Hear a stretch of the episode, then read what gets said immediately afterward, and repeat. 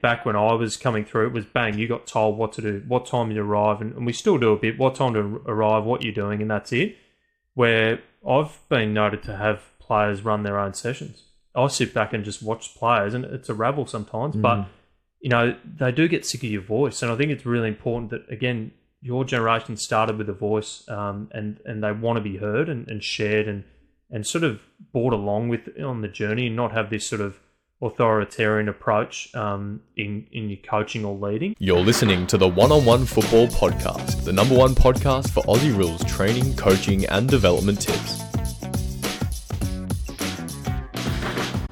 Welcome or welcome back to the One on One Football Podcast. Harry Symington here, co host of the show. We've got another great episode coming up for you today, but in a slightly different format to usual. Every now and then, Rainsy and I are going to jump on without a guest and chat together about a topic that we ourselves are particularly passionate about.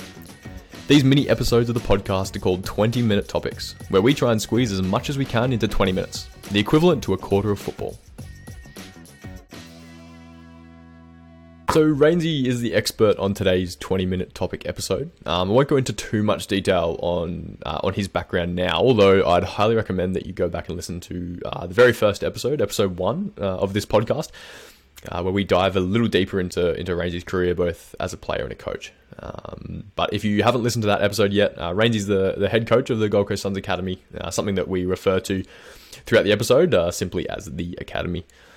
Uh, so the topic for today's uh, 20 minute topic episode uh, is coaching Generation Z, uh, a topic that, that Rainsy knows uh, very well, having presented it at the Elite World Sports Summit in South Africa a few years back.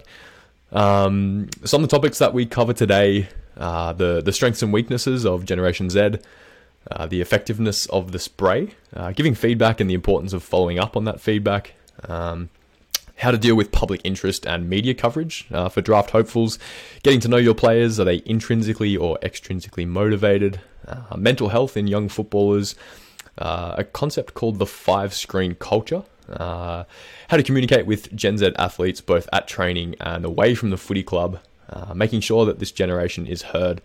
Um, and a really interesting one uh, vertical versus horizontal relationships at the footy club between the athlete and the coach. Um, so we'll get stuck straight into the episode after this quick message from our sponsor. Today's episode is brought to you by One on One Football's online training programs. Choose from three or six weeks of AFL specific training helping you take your game to the next level. Sign up for free at oneononefootball.com.au.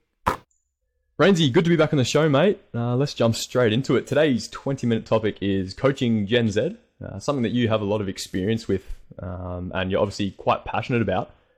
Uh, could you just tell us first off who is Generation Z? Thanks, Harry. Uh, Generation Z is uh, born anyone born in the nineties, mid nineties to mid two thousands. So I reckon you tick the box there, mate. Being a Gen Z, um, they are Definitely. they're definitely uh, they're globally connected, um, politically engaged, believe it or not, uh, and fiercely independent. Yet they understand the importance of team connection.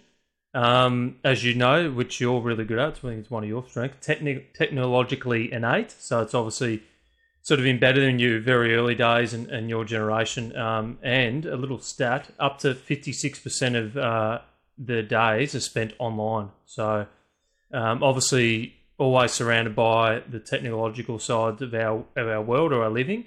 Um, so that obviously comes with a lot of challenges, which we'll probably uh, chat to today, but also a lot of strengths too. A lot of um, a lot of awesome things that this generation um, brings to uh, to the table in terms of um, obviously in, in football and team sport, um, and then also to the challenges and knowing knowing this. Um, you know, you can face with challenges at times, but giving coaches the ability to be able to deal with um, and learning more about this generation. So, looking forward to getting uh, stuck into this topic today, mate.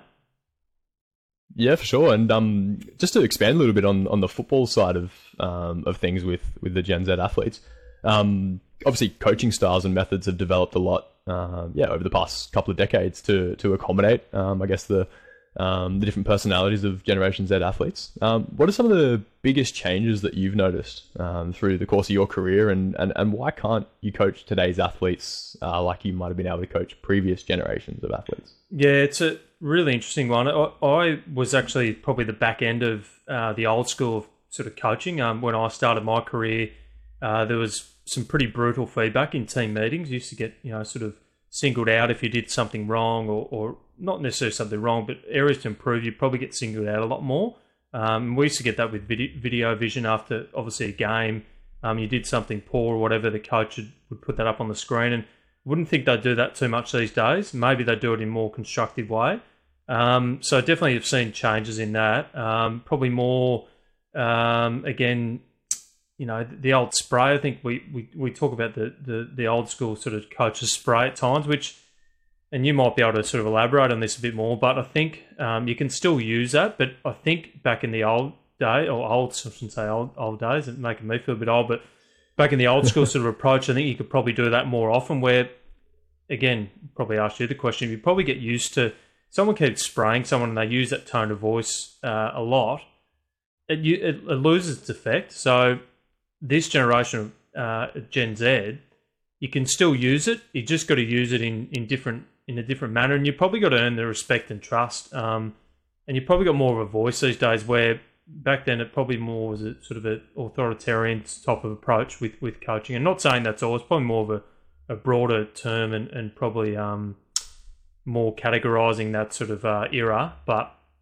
I definitely noticed a difference. And then when I sort of finished, uh, was finishing up my career, so was early days in my career. I, I noticed a lot, and I was sort of coached that way. And I, I didn't remind, I, I, didn't mind it. I, sort of responded pretty well to that sort of old school coach's spray, um, and some pretty harsh feedback. But uh, 12, 13 years later, when I was actually the Gold Coast Suns, um, ending my days in the sort of the NEAFL reserves and helping a lot of doing on-field coaching and helping a lot of um, Gen Zs and and playing with um because I'm a millennial, so a bit of a one generation uh, sort of gap there or, or, difference. But I noticed, um, yeah, a, a, really distinct difference in and and and dealing with these sort of um, players and, and types of um, types of personalities and, and, what came with that. So I definitely saw a shift and change, and, and they were more sort of I think more responsive to, to building that trust and connection straight away. Um, and, and then once you've got that, you can pretty much uh, sort of give that feedback or, or, uh, or constructive feedback along the way. So they're the sort of clear differences. I did notice a fairly distinct change over my careers of playing and, and now coaching. Um, yeah, obviously I'm dealing with it every day. Yeah, absolutely. It's interesting that you um, mentioned that um, the sprays might not be used as much uh, these days. So it probably has more of an effect when um, when you do use it. Um, and like as a, as a coach, have you ever been about to give a spray and then thought, "Oh, hang on, this particular athlete, um, I know with their personality, and they're probably not going to respond well to it," and you've and you've sort of held yourself back and and communicated in, in a different way. Definitely, uh, and again, probably a question for you too, which I'll I'll ask shortly. But it's I have not. It's a it's it's a big thing for a coach to really. If you've got a list, and I remember I did this when I, I got the role at the academy. Um, when I first started, I uh, I actually try to sit down with every single uh, player to actually understand them and, and mm. how they tick because what you might respond to and, and mo- be motivated by is totally different to someone else, and that's probably happened throughout all generations. But what I used to think, what I think the difference is, and going back to sort of the previous question is that other generations probably used to be all under the one umbrella. Where these days, mm. and, and treated like that, where these days I think it's totally different. Knowing the individual is more individualized, individually specific in terms of the way you give your feedback, you motivate, you support, all those type of things. So definitely that was a big thing to, for me to sit down and actually try and understand and learn how people, different people respond because because they do. So What's your thoughts on that? Do you do you sort of agree with that sort of notion of getting to understand the individual, and, and how did you respond to sort of you know with feedback? Do you like it brutally, sort of brutal feedback and honest feedback, and tell the truth, or um, I suppose uh, I suppose most footballers do, but in what sort of way? Yeah, it's a really interesting question. Actually, I think um, I I, I always liked uh, feedback that was either like detailed, informative, or like obviously constructive, but um, wasn't just a you're doing this wrong. It was I'd always be looking for okay, I understand that I've, I've, I've you know I need to improve in this area, but um, then what's the action plan? So mm. if a coach, um, I think you're really good at that as well, was um, uh, identifying something in, in your in your game review or your report, whatever it is. Um, but then as soon as you have analyzed it, then say, all right, well, these are the actions, these are the habits that we're going to put into plan to actually improve it. Mm. Um, I think as a coach, that's sort of that's the missing link, I guess. Uh, uh, footballers can you know say, "Oh, I need to kick better. I need to mark better. I need to be more disciplined on field." But um, I think if you can, yeah, sort of redirect the focus not to what they're doing wrong, but to how they can improve, uh, mm-hmm. uh, you're probably going to get a, a better response. Well, for me anyway. But I, I think um, I remember actually we were speaking to Sally Riley uh, on the podcast, and we asked her uh, what the difference between coaching males and females was like, and, and whether she thought that um, the that uh, the girls should be coached any differently. Mm. I think, um, and you mentioned it then as well, was every athlete's different, and if you get to know the athlete, then you can coach them in, in, in a way that, that they'll respond to. It's not that one uh, one technique or mm. um, or one method's going to work for everyone. Is that is that sort of along the lines of, of your thoughts? Yeah, I think so, and that's pretty much back what I was saying before. That umbrella approach in terms of the previous generations.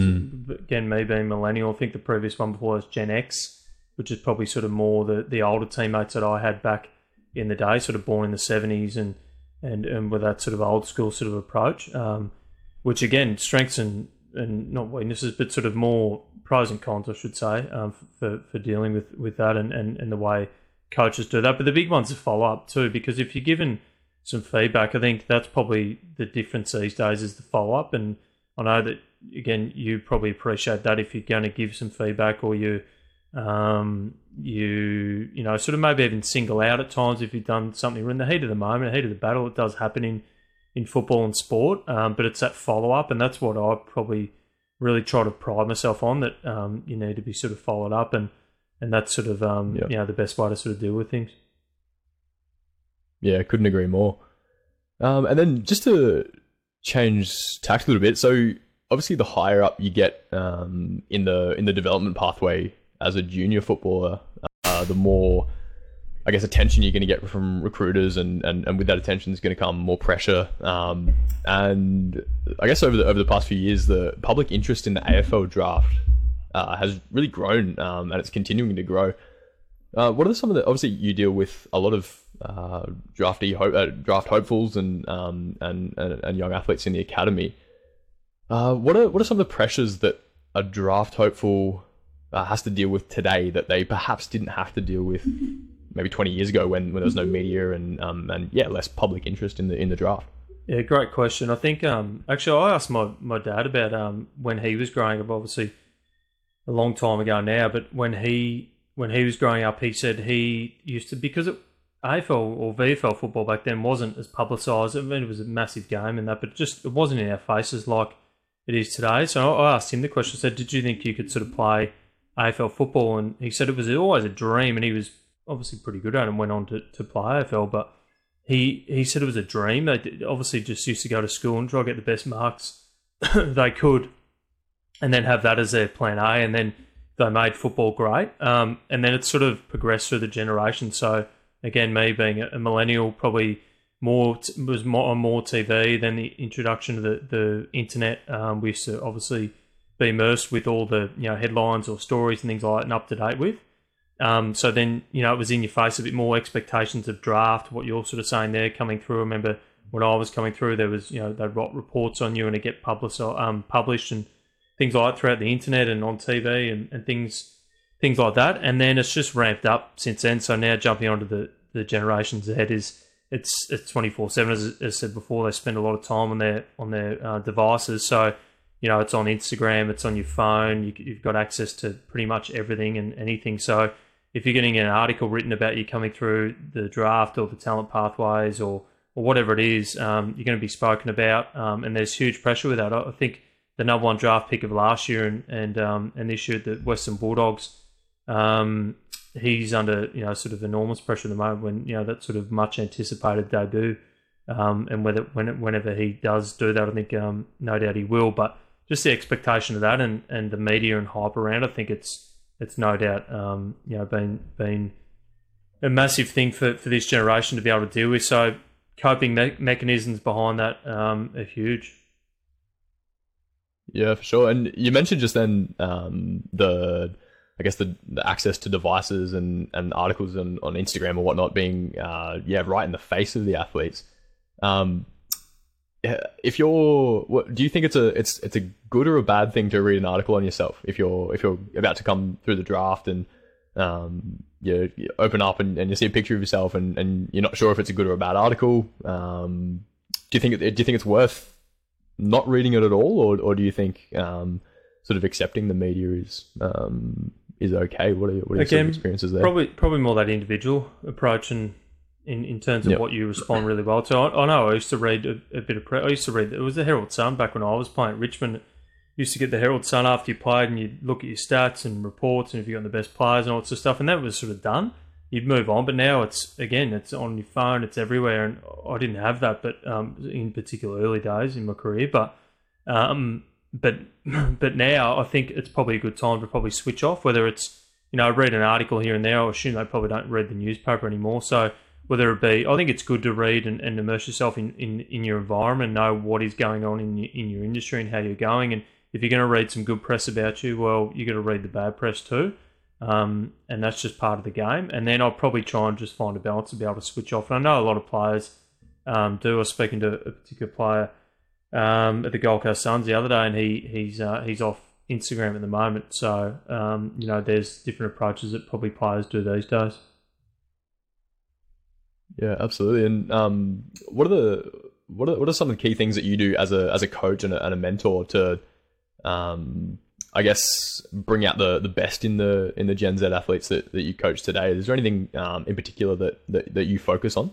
Well, probably back to your um to your point about knowing the individual. Um, I sat down. I think it was when similar to when I think period when you were coming through and was sort of anecdotal or, or was it wasn't a, a scientific study. I wouldn't say, but it was a it's sort of a try to tick the tick uh, the squad list off on who was intrinsic and extrinsic um, types of motivators. So being able to be motivated, are they intrinsically motivated or ex- extrinsically motivated? And it was sort of around sort of right. 50 50. Yeah, you probably didn't know I was doing it. I forget actually when it No. was. And I try and do it still and just trying to work out how that how they're going to respond. So when I know someone's like, I'd probably say you're, you're fairly intrinsically motiv- motivated, but I don't think you want set in one direction. You can obviously flip and change a Mm. bit, but overall, and, and I knew when coaching you, you were just really motivated, you know, in yourself. I didn't really have to throw things at you and and things um, and things like that to try and get you up. Um, but I do have a few players that I've coached, and, and they're the opposite. That you know, you dangle a carrot in front of them and, and sort of say, well, um, you know, if you want to be the best kick in our team, I challenge you to kick, you know, thirty kicks on your left foot tonight or opposite foot and see how you go. And and um, and you know, if you do that, then you you know you, you go in the next category and you're going to be looked at or, or whatever it is, just to sort of motivate different uh, individuals. So again, more of an individual sort of approach. Um, and now uh, back to knowing sort of um, yeah, your squad is, is really important. I I reckon I, I couldn't recommend that um, you know sort of more to, to coaches out there, community coaches or coaches um, you know dealing with this generation today. Yeah, that's awesome. You- so if you if you have an athlete that uh, you've identified is is extrinsically motivated, do you try and help them develop into someone who is who becomes intrinsically motivated, or do you just try and make sure that uh, you give them the support they need to um, to motivate them? Yeah. Yeah, extrinsically. work with them extrinsically, I think, and try, try not change too much. Yep. We're, we're put on this earth, and and and and I suppose it, you know blessed in certain ways that we are, and I think uh, that that you got to work with that and, and, and try, try not change too much in that individual's approach. So that's probably the way I'll go about it. Yeah, that's awesome. Uh, don't go anywhere, guys. We'll be back in a second, just after a quick message from our sponsor. If you play Aussie Rules, One on One Football has an online training program for you. Choose from our strength program, skills program, running program, or the newest edition, Mindful Movement. The best part, you can access it anytime, anywhere, from your smartphone. Sign up today at oneononefootball.com.au and get the first day for free. So, Rainsy, uh, mental health issues uh, are something that unfortunately we're starting to see uh, in young athletes more and more, and at uh, younger and younger ages. Um, competition anxiety, pressure from school and parents are amongst the most common. Um, how do you ensure that the the club environment is uh, a really safe space for athletes to, I guess, let go of any external pressures um, that they might have uh, during the day at school or at home, and um, and yeah, really just play footy and um, have a bit of a sanctuary at the club. Yeah, it's really important, mate. I think uh, I, tr- often think about this and think, well, was mental health a thing that was just has just come up recently? No, of course it's not. I think it's been there for years, and again, getting back to that older generation, even me on the back end of that sort of generation where it was sort of not, um, you know, it was sort of a sign of weakness to to, to come out and, and, and show that you're you're vulnerable and you're struggling mentally. And now it's just it's taught. I think it's great. I think there's so many things out there now we can support our, ourselves with, and and um, you know there's coping mechanisms around that. Um, but I also think it's it's the amount of time that we you know compare ourselves to others and and talking about social media before and constantly on our phones and we're constantly comparing ourselves to others. And that's what I think is the huge thing with mental health these days. And again I can't comment for everyone. There's obviously different levels of anxiety and depression and things like that. So that's obviously a really you know it's a medical condition and a condition that people are trying to um, you know work their way through and I can't comment for those people but I do notice a lot of kids out there these days that do compare themselves a lot, and then obviously that affects their mental side of things. So, yeah, creating a sanctuary and environment of training to be able to, you know, probably even put down your phone. I think I, I sort of fluctuate with my coaching and what I, I do sometimes with some of the um, the rules and things we put in place, but I have not been known to sort of put the phones away at the door. So put your phone in, in the box and, and leave your phones there and trying to engage and um, with your teammates and talk because when you're out in the field, you don't have your phone, so your ability to be able to talk and open up and things like that, I think is really important. Um, and this generation really does struggle with that sort of conversation and always being on their phone or um, even standing and waiting for a doctor's appointment or a coffee or whatever. Um, you'll see people go go to their phone. So challenge people to try and mm. actually put that away and actually just have a conversation like we would back in the day. Because there's one thing that there's been a lot of things that changed in in football, but um, one of the things that hasn't changed is their ability to be um, out there and use their voice and be able to talk and communicate and build levels of trust and relationship. So, yeah, back to the mental side of things, mate. I think it's really important um, in this generation that we try and create those environments and, and try and just get rid of devices for a bit. I think that's that'll make a huge difference. Yeah, I couldn't agree more. I think um that was something I really found was like you, you look through your day from when you wake up to go to bed, and it's quite rare that you've got what an hour and a half, two hours Mhm. without looking at your phone. Mhm. Um, don't know if I'm speaking speaking just for myself there, but um, No, you know, it's always in your pocket or you're checking Yeah. something. It's yeah, exactly, and um, I think it's important to remember that uh, for coaches especially that that um, footy can be a release Mm. for some people. Um, and I actually know I, I, I sort of I think I started to miss that a little bit when I stopped playing footy. Mm. Um, I didn't have that two hour block Yeah, where I could just switch off. And um, it's interesting. You sort of find different things, whether it's you know going for a walk um, and actually consciously leaving your phone at home. Um, at the moment, something like that, take take the dog for a walk and actually deliberately leave my, my phone at home gives a gives me a little um, a little window where I get that back. yeah, Um, yeah, I think I think that's that's gold. It's a um, it's sort of something that, that goes under the radar a bit, I guess. Well, it's just those little things you take, take for time. you sort of take for granted a bit, don't you? Yeah. And I think those things now, the, the simple things are the best things, and I think they always will be in life, which is really important. Yeah, couldn't agree more. And mate, I know um, you're a big advocate for uh, footballers taking control of their own careers um, and sort of uh, doing the um, doing the hours themselves, whether it's um, calling a coach, texting a coach, responding to emails, uh, signing up for their own email address. I remember when we were in the academy. I think by the time we were um, 12 or 13, we were encouraged to do all the correspondence ourselves. Um, obviously, some parents were, were still doing it uh, to different age, uh, up, to, up, up to different age levels. But um, I'd be interested to get your point of view on that. Like, what age should a footballer start to um, do all that communication themselves, and and um, and why? What's the what's the benefit to their development as a as a person? Well, we're just taking your own career into your hands, and, and at the day, if you want to be there and you want to be an adult um, one day, which is only a couple of years away for some teenagers, you've got to take your own career and, and take it with two hands, and it's yours, and, and drive that yourself instead of your parents. Because sometimes, as we hate to admit, there's a lot of parents out there that um, probably think it's their career instead of theirs, and that's not that's not having a go at anyone. That's not um, you know they're not probably consciously doing that, but they're they're probably doing it in a way because they love their kids and they're trying to protect them. But at the end of the day, I think that's really important for this generation to be able to take uh, take some ownership and, and drive those standards. Um, and on that too, it's probably worth noting um, around the ways that Gen Z um, communicate differently to sort of my generation, millennials, or generations before that. Now, Generation Z are a, a five screen culture, so that's uh, probably if we can off the top of my head, TV, desktop. Um, what else is there? Mobile, tablet, um, and probably missing one other. But for, yeah, about five screens they they probably use in any given day. Where my generation is probably more obviously now changed, but back in the day, two screens. You probably used to have a desktop computer and a uh, sorry a TV and a desktop computer is probably the most sort of technology you probably use in, in a day. And um, the the gr- best results I've had. So you talk about emails and phone calls and things like that. Now this generation it will be quicker to get back to you via um, app-based communication. So like WhatsApp group. So for an example, I send a text message out to some of my players and probably have to you before. Um, uh, and but if I send it via WhatsApp, I'll get a quicker quicker response via WhatsApp than a text message.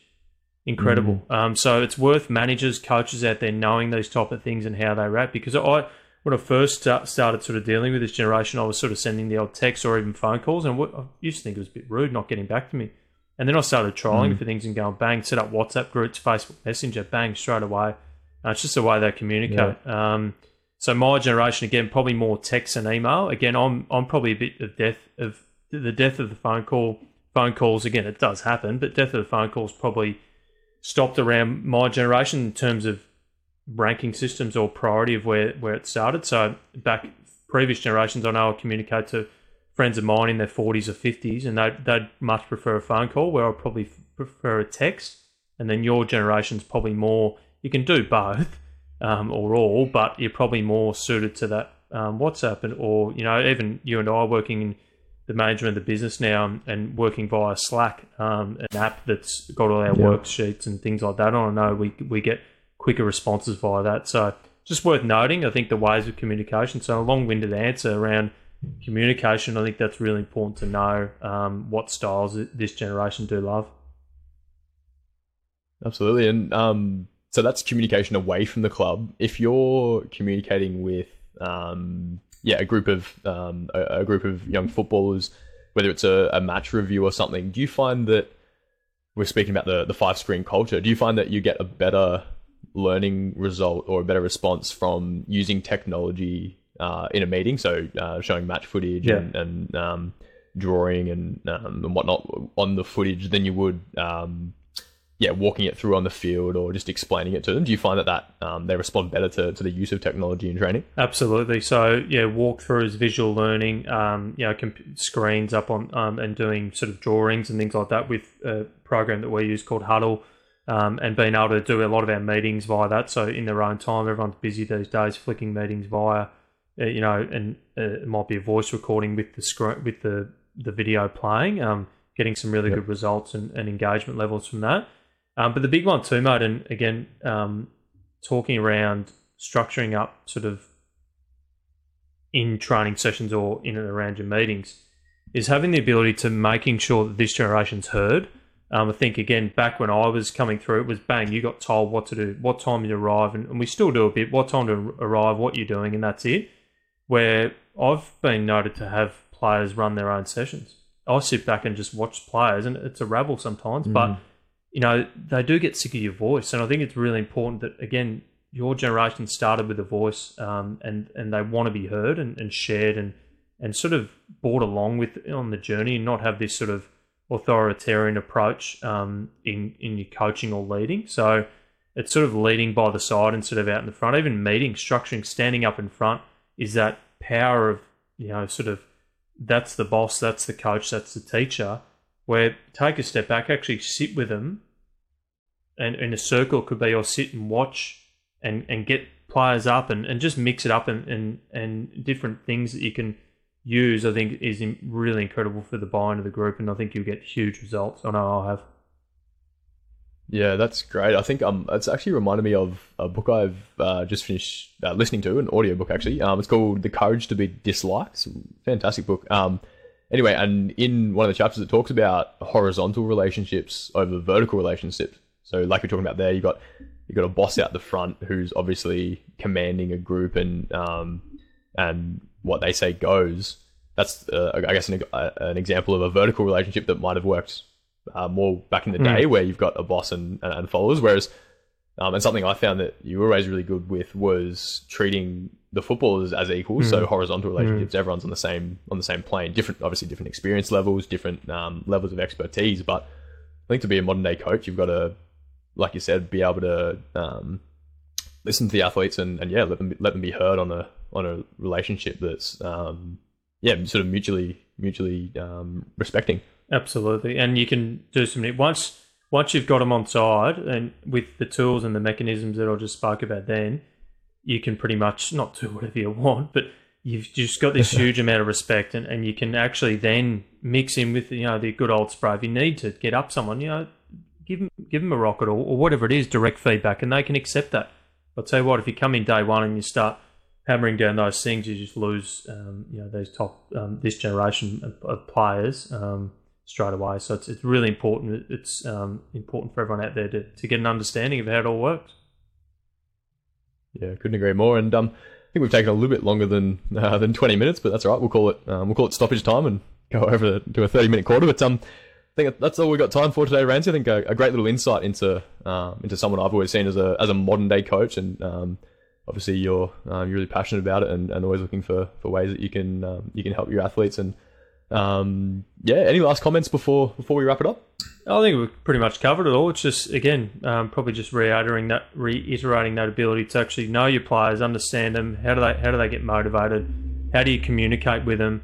Um, and then how do you get their buy-in? Um, how do you actually build something? If it's a game plan, if it's a leadership group, if it's your, your, team structure, whatever it is, how do you get them on board to actually have some input? Obviously, you have the overall say as a, a head coach or a coach, um, and then release. Let them go out. Let them let them, as you said, use as a sanctuary. There's so many distractions, so many things going on these days. A good distraction to actually get out there and actually enjoy your, your football and not to be seen it's a chore and, and a dictatorship where you've you got to do something that you don't want to do. So creating that sort of environment I think is really important.